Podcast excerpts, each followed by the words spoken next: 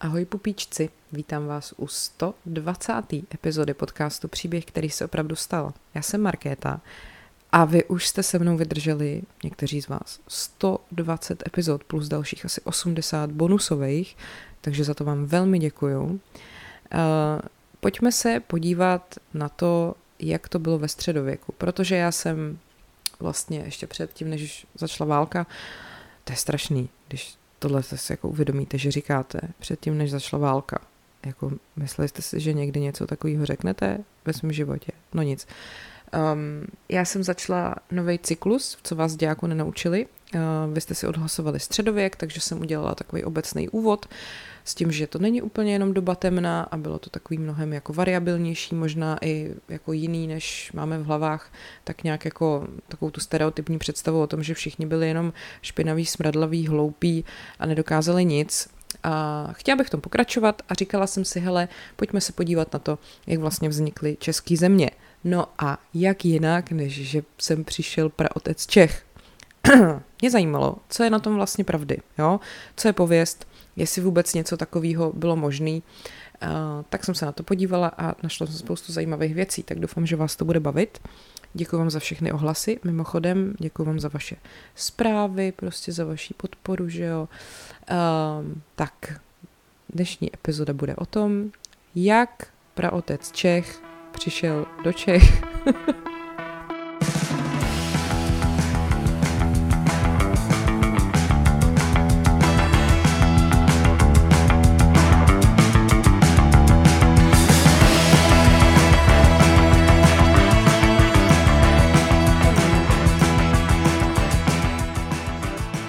všichni víme ještě ze školy, že příchod Čecha jako první ve své kronice popsal kosmas.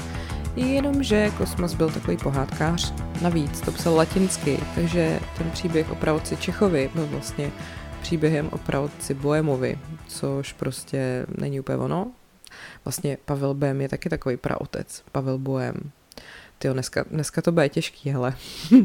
Nicméně jsou tady i další zdroje, jo. Dali Milova kronika, kronika mýho oblíbence Přibíka Pulkavy z Radenína, mě by zajímalo, je z Radenína, je to ten samý Radenín, ze kterého je Kateřina Krystelová? Asi jo, co? Uh, pak taky kronika česká Václava Hajka z Libočan. No a pak samozřejmě taky Jiráskovi staré pověsti české, povinná školní četba, kterou všichni nenávidíme a myslím si, že to ve skutečnosti nečet skoro nikdo. Možná Jirásek. Uh, každopádně, co se týká Kosma, se, on byl mistrem dramatické zkratky. Tak krásný a tak veliký kraj jest ve vašich rukou, rozvažte, jaké by bylo vhodné jméno pro tu zemi. A všichni hned, jak z božského vnuknutí zvolali, poněvadž ty, otče, sloveš Čech, kde najdeme lepší nebo vhodnější jméno, než aby i země slula Čechy. Blbý teda je, že to byl ve skutečnosti bojem, že jo. No eh, a ten souhlas byl prostě jednomyslný, všichni byli úplně z toho dojatý a nejvíc byl dojatý právě praotec. Starosta jel se z radosti líbat tu zemi, má je radost, že se má nazývat jeho jménem. Vstal a obojí dlaně zdvíhaje k nebeským hvězdám. Tak to počal mluvit. Vítej, země zaslíbená, tisícerými tužbami od nás vyhledávaná, kdysi včas potopy lidu zbavená, nyní jako na památku lidstva nás zachovej bez pohromy a rozmnožuj naše potomstvo od pokolení k pokolení.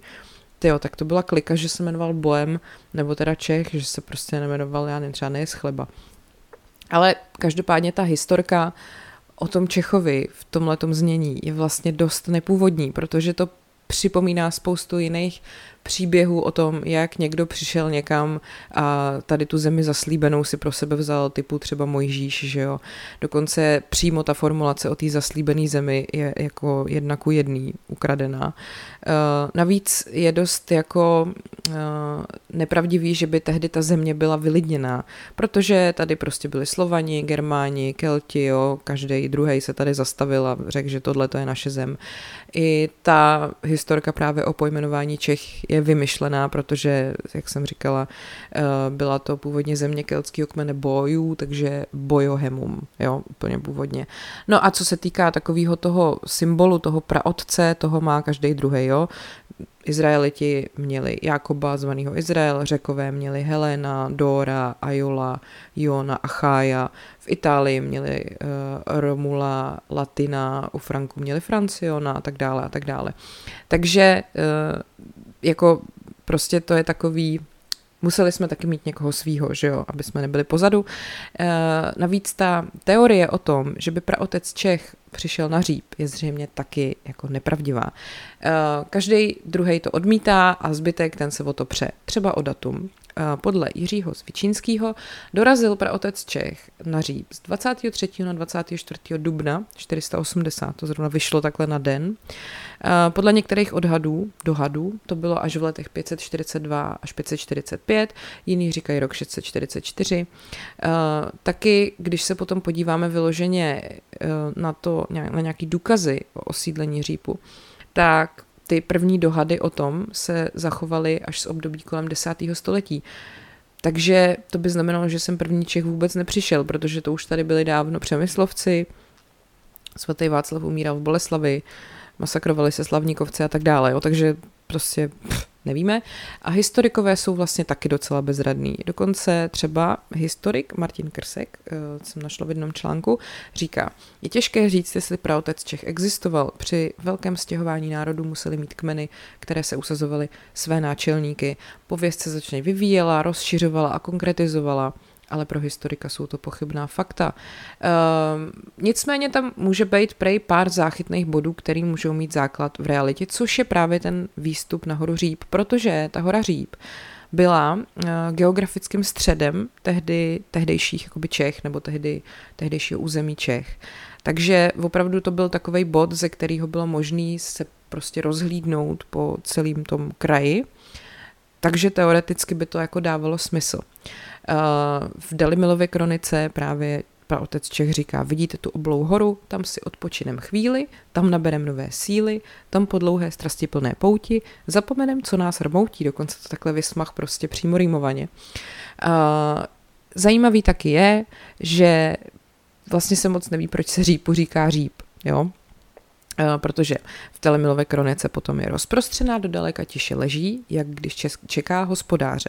Žádná řeka cizí tudy neprotéká, má své vlastní toky vodní, které bohatě den pod ní do šíravy plynou od ní. A že z hory zřít se nechá, řípem nazval jí lid Čecha.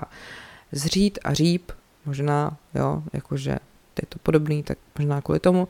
A nebo uh, jestli to je něco kvůli jako s řepou, nevíme, to zase uh, si pamatujeme z Cimrmanů, že o Čechové na řípu, Čechové na řípu, že ve skutečnosti šlo o uh, sklizeň řepy a stejně ve skutečnosti první na hoře Říp byl praotec Cikán, který se prostě uh, přibližoval od Roudnice v, kryté, v plném voze, v krytém voze plném kradených slepic, že jo, no.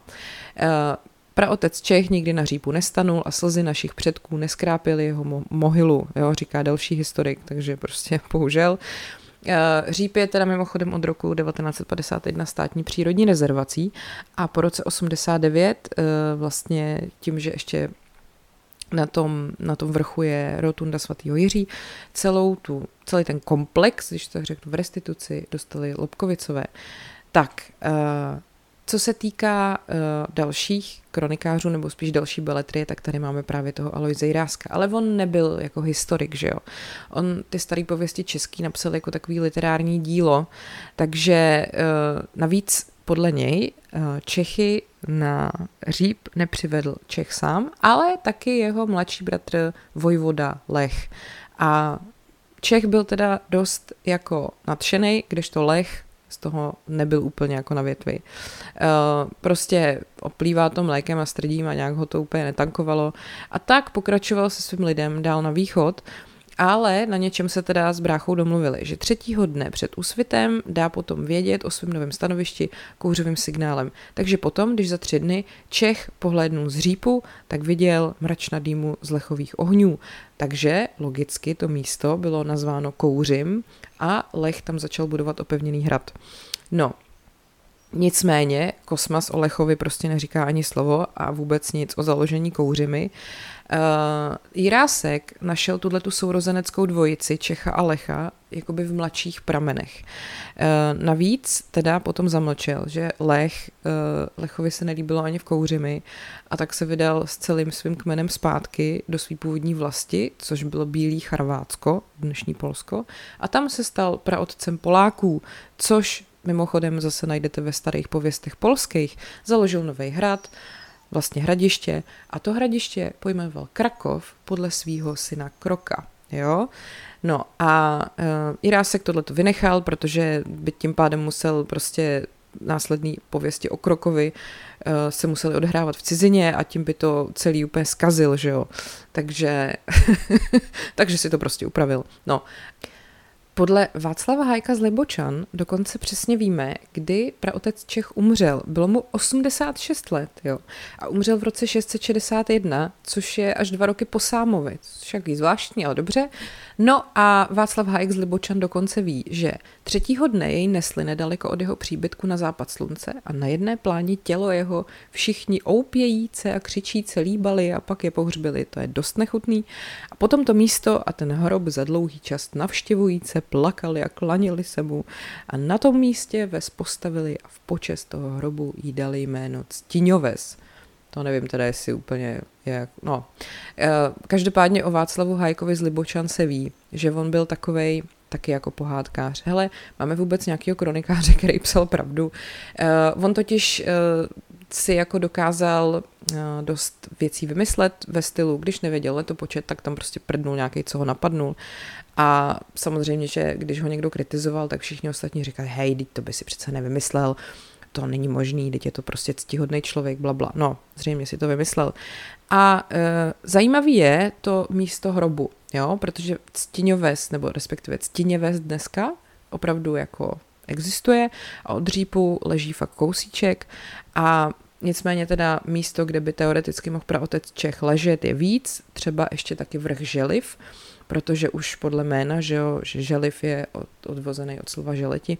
Nicméně ta ctině ves jako vede a uh, Jirásek ten dokonce psal, na hranici ho důstojně spálili, popel sebrali, do popelnice vložili a do hrobu dali. Na hrob mohylu nakladli, hrob navštěvovali a všelikou jemu poctivost činili. No a za čas pak na tom místě ves postavili a v poctivost toho hrobu ctiňovos jí jméno dali. Takže takže takhle. Eh, dokonce Přibík Pulkava, můj oblíbenec, tvrdil, že místo hrobu Čecha ve Ctině vsi viděl. A dobře, teď teda, když se amatéři dali do práce a snažili se kopat na spoustě míst, kde by ten hrob mohl být, tak bohužel, nicméně pak přišel páter Václav Krolmus, který našel Čechovu mohylu. Ve Ctině vsi stávalo stavení bývalého panského dvora, ve kterém byl zasazen kámen s nápisem podivnými čarami poškrábaný. Nikdo neví, kam se poděl. Nápis na onom kameni prý svědčil, že Čech na Ctině vsi sídlil a taky zde zemřel, přičemž i vzdálenost na kroky od vrat hřbitovních k svrchu podotknuté mohyle udána byla. Takže tada. Václav Krolmus navíc nebyl poslední, který se z těch, co se jako snažili, eh, že teda opravdu Čech existoval a leží někde pohřbený. Eh, dokonce eh, se potom ještě šířily zvěsti, že Čechův hrob je někde v okolí velkých topolů, který, když se podíváte na říp na levé straně stěně vsi, tak jako uvidíte.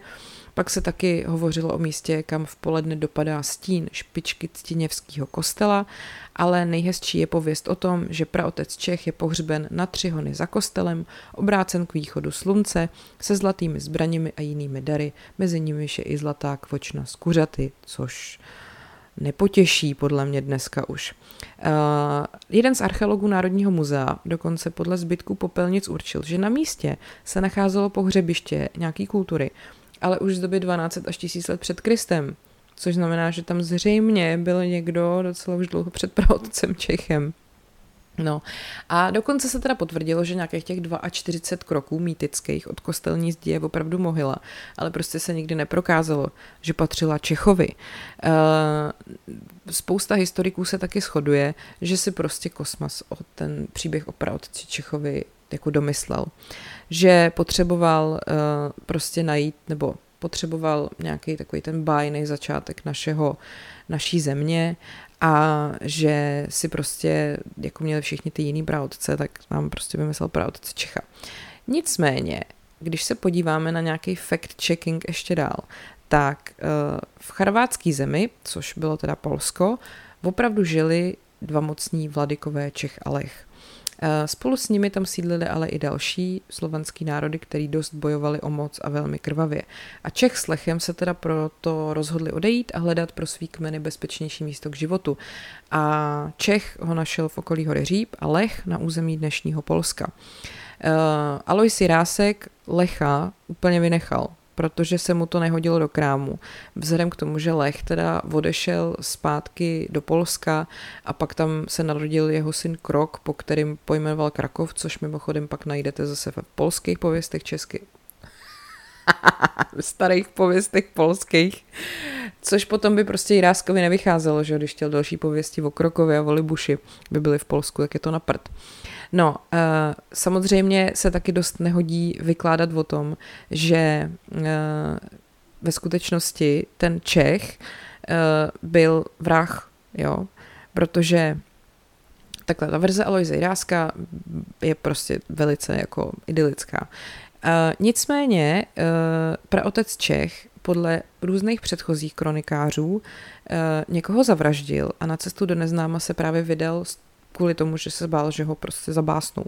Takže eh, to se samozřejmě nehodí, aby náš národ zložil obyčejný vrah a psanec, takže navíc jako vemte si nějakou morálku v 19. století, kdy Rásek psal, že jo, to prostě jako neexistovalo. Přitom ale třeba Romulus taky zabil svého bratra Réma a vzniknul, nebo chvilku potom, co vzniknul Řím a stejně ho uctívají, takže jakoby není problém podle mě. Nicméně teda uh, můžeme se na praotce dívat jako na vraha nebo jako na, na hrdinu, že jo. A původní verze celého příběhu je teda o tom, když se podíváme i do Dalimilovy kroniky, On tam píše, leží země v srbském kraji, Charvátý nazývají a v ní kdysi vládl Lech, který nosil jméno Čech. Neboj dopustil se vraždy, zbavil dom, zbaven domova byl navždy. Jo? Takže pozor, Dalimil má už Lecha v tom svém vyprávění, jenomže to je jako titul, jo. Takže pak bohužel z toho Čechova titulu někdo udělal bratra a tím, tím pádem vlastně vzniká úplně nová postava, která se do té doby v tom příběhu vůbec nevyskytuje. Uh, pověst dochovaná v Chorvatsku dokonce ještě jako jde dál, protože Čech podle ní pocházel z města Krapina a jeho bratři se jmenovali Lech a Mech, což úplně miluju ty vole. A ještě měli prej sestru Vilinu. A jak to v pověstech bývá, tak to samozřejmě byla překrásná žena a jejím půvabům propadl i římský správce Aureolus a ten toho ale zneužil. Eh, jeho družina vyplenila všechny domy a místní obyvatele si podrobila, jakmile mu Vilina otevřela brány svého města. Vilině pak puklo srdce žalem a její bratr Čech se chtěl pomstít. No a když bychom teda věřili chorvatský pověsti, tak uh, nebyl jenom obyčejný vrah, ale byl to vrah se ctí, protože toho Aureola zabil v souboji muže proti muži. Jo? Takže to je další jako verze tady toho celého příběhu, kdybyste jako Eh, kdyby vám to ještě nestačilo. Nicméně všechno je to hrozně jako pomotaný, pověsti, kroniky a vlastně nevíme, jestli teda praotec vůbec existoval, jestli někoho zabil. Ale je zajímavý, jak se to různě jako podobá a propojuje, protože když se pak podíváme na pověst o Krokovi a jeho dcerách, tak ta zase jako vy, teoreticky vysvětluje, kde se vzali první knížata český a jak byla založená Praha. A spousta historiků se opět domnívá, že kronikář Kosmas ve 12. století si tohleto celý prostě vymyslel. Ale jiným se zase nezdá, že by takhle jako vzdělaný člověk prostě opravdu furt jako sahal do svojí vlastní fantazie. On tu kroniku se psal v letech 1119 až 1125 a při vyprávění vycházel z různých jako písemných pramenů, který v té době měl dostupný a obracel se právě že i k antickým textům, který prostě místy citoval, což jsem říkala, že navíc tam občas jako prdnul něco z Bible, že jo, a tak. A tím se dostáváme k takzvané Kristiánově legendě, která vlastně popisuje uh, Slovany české a taky nějaký, řekněme, počátek toho, jak vznikla pověst o Krokovi, Libuši a spol. Jo? Protože uh, přišel mor na Slovany české a nejmenovaná pana Hadačka poradila, aby bylo založeno město a nazváno Prahou. A potom poslala pro velmi prozíravého a důmyslného muže, jenž se jenom orbou zabýval jménem Přemysl. A lidi si ho potom na základě její věždby zvolili za svého knížete a sama hadačka si ho teda vzala za manžela. No a Kosmas tady tuhle tu hadačku pojmenoval Libuše a ještě k ní připojil další dvě sestry, Kazy a Tetu. Ty jména jsou dost bizarní a já jsem se schválně pídila potom, kde se to jako vzalo. A ta Kaza, Kazy, Káša, eh, vzniká možná z toho, že jako káza se v této nějaký staro, starojazyku eh, znamenalo trest. Jo? A zajímavý na tom je, že tehdy bylo docela ve zvyku dávat lidem, dětem, ošklivý jména, jako nehezký jména, aby se od nich odlákali zlí duchové, což by možná tím pádem jako dávalo smysl. Co se týká tety, tak eh, o té se tak nějak jako vědělo nebo říkalo, že Eh, je taková nějaká jako medicine woman, nevím, jak bych to řekla, no prostě nějaká šamanka, něco takového léčitelka a že to mohla být jako přezdívka pro ní, že je taková teta, která jako léčí. Jo?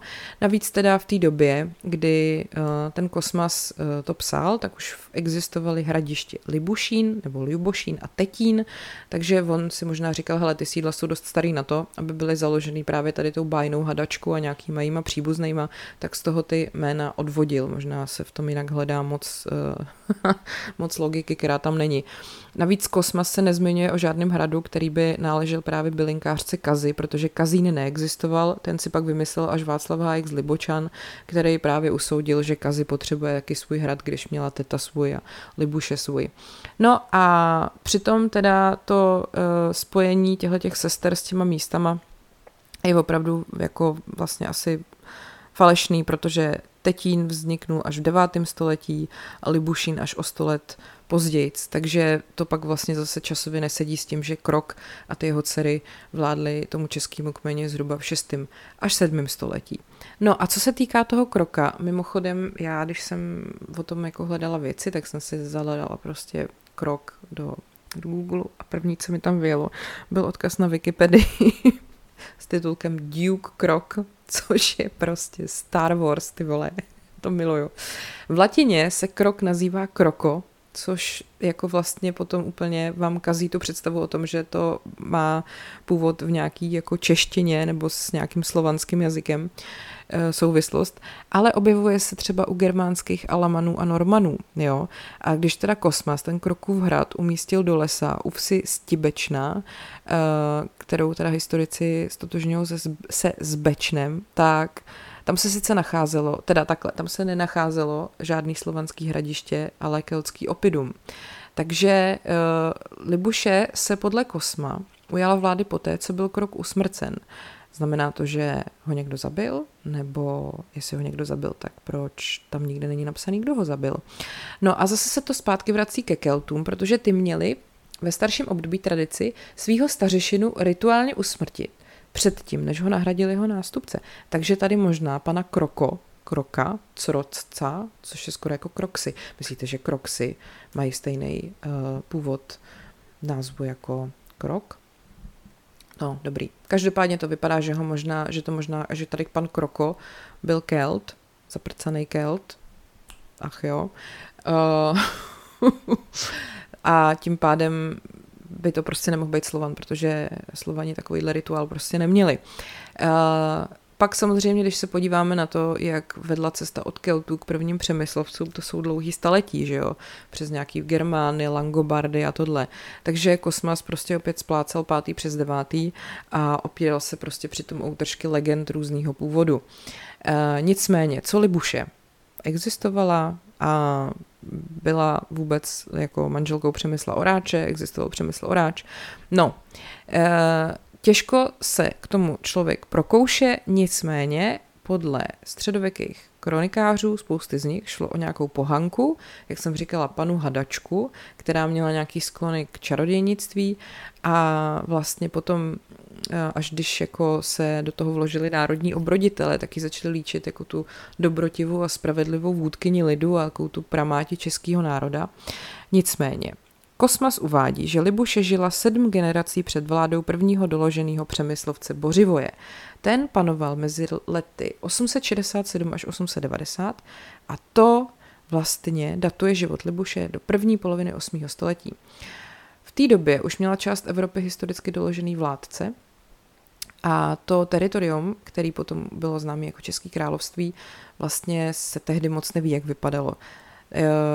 Protože písmo i křesťanství tam přinesli Cyril a Metodě až v druhé polovině 9. století, takže do té doby těžko říct.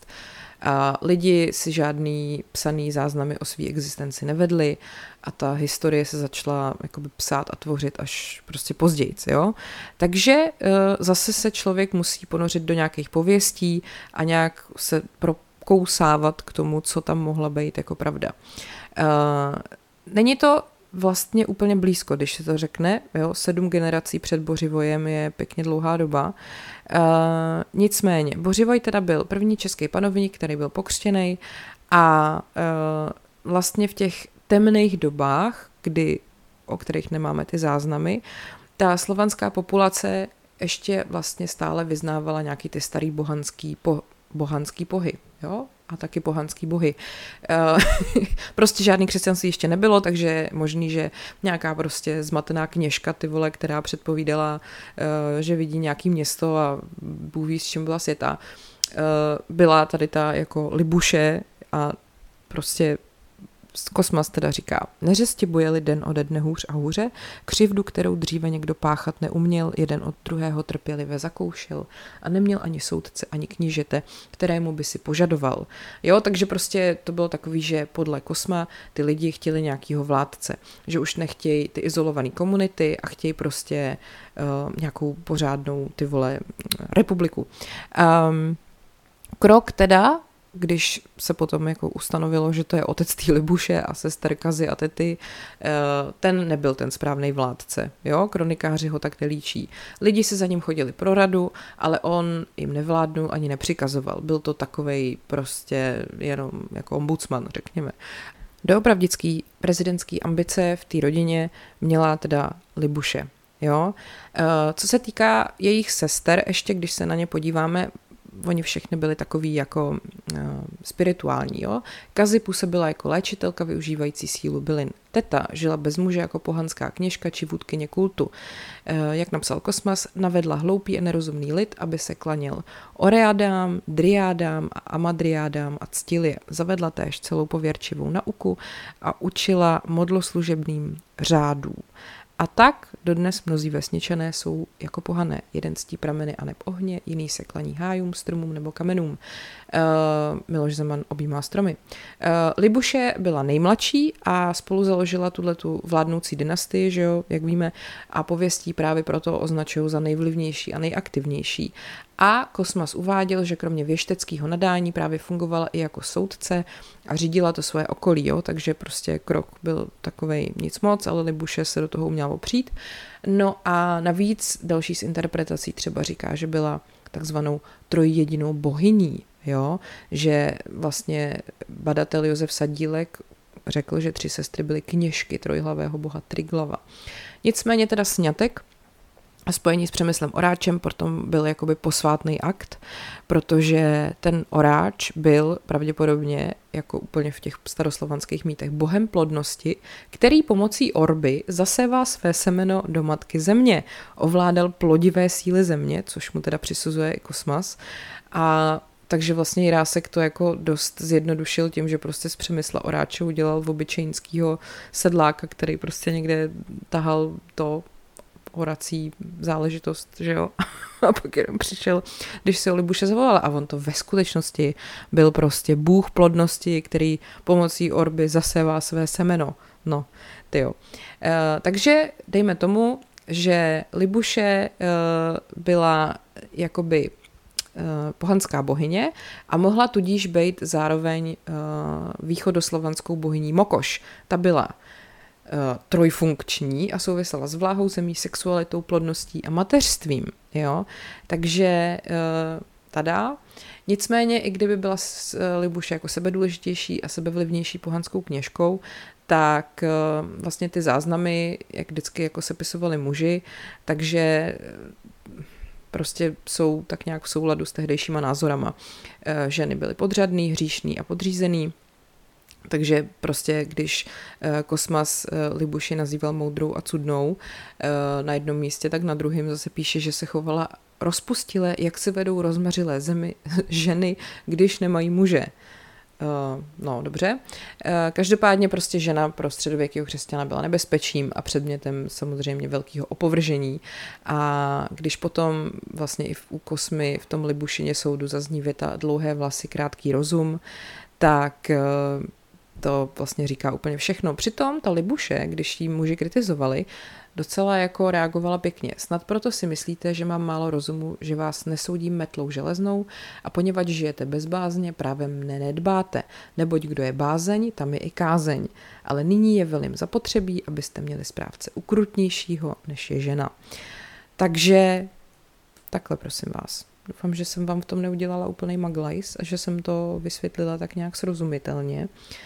Když to schrnu, tak se dá říct, že nevíme vůbec nic jistě, že možný je všechno, že ty pověsti jsou napůl nějaký mýty, napůl jsou to legendy z jiných zemí. Nejvíc se mi líbí bratři Čech, Alech a Mech. Doufám, že to bylo ve skutečnosti, protože to je prostě nejlepší.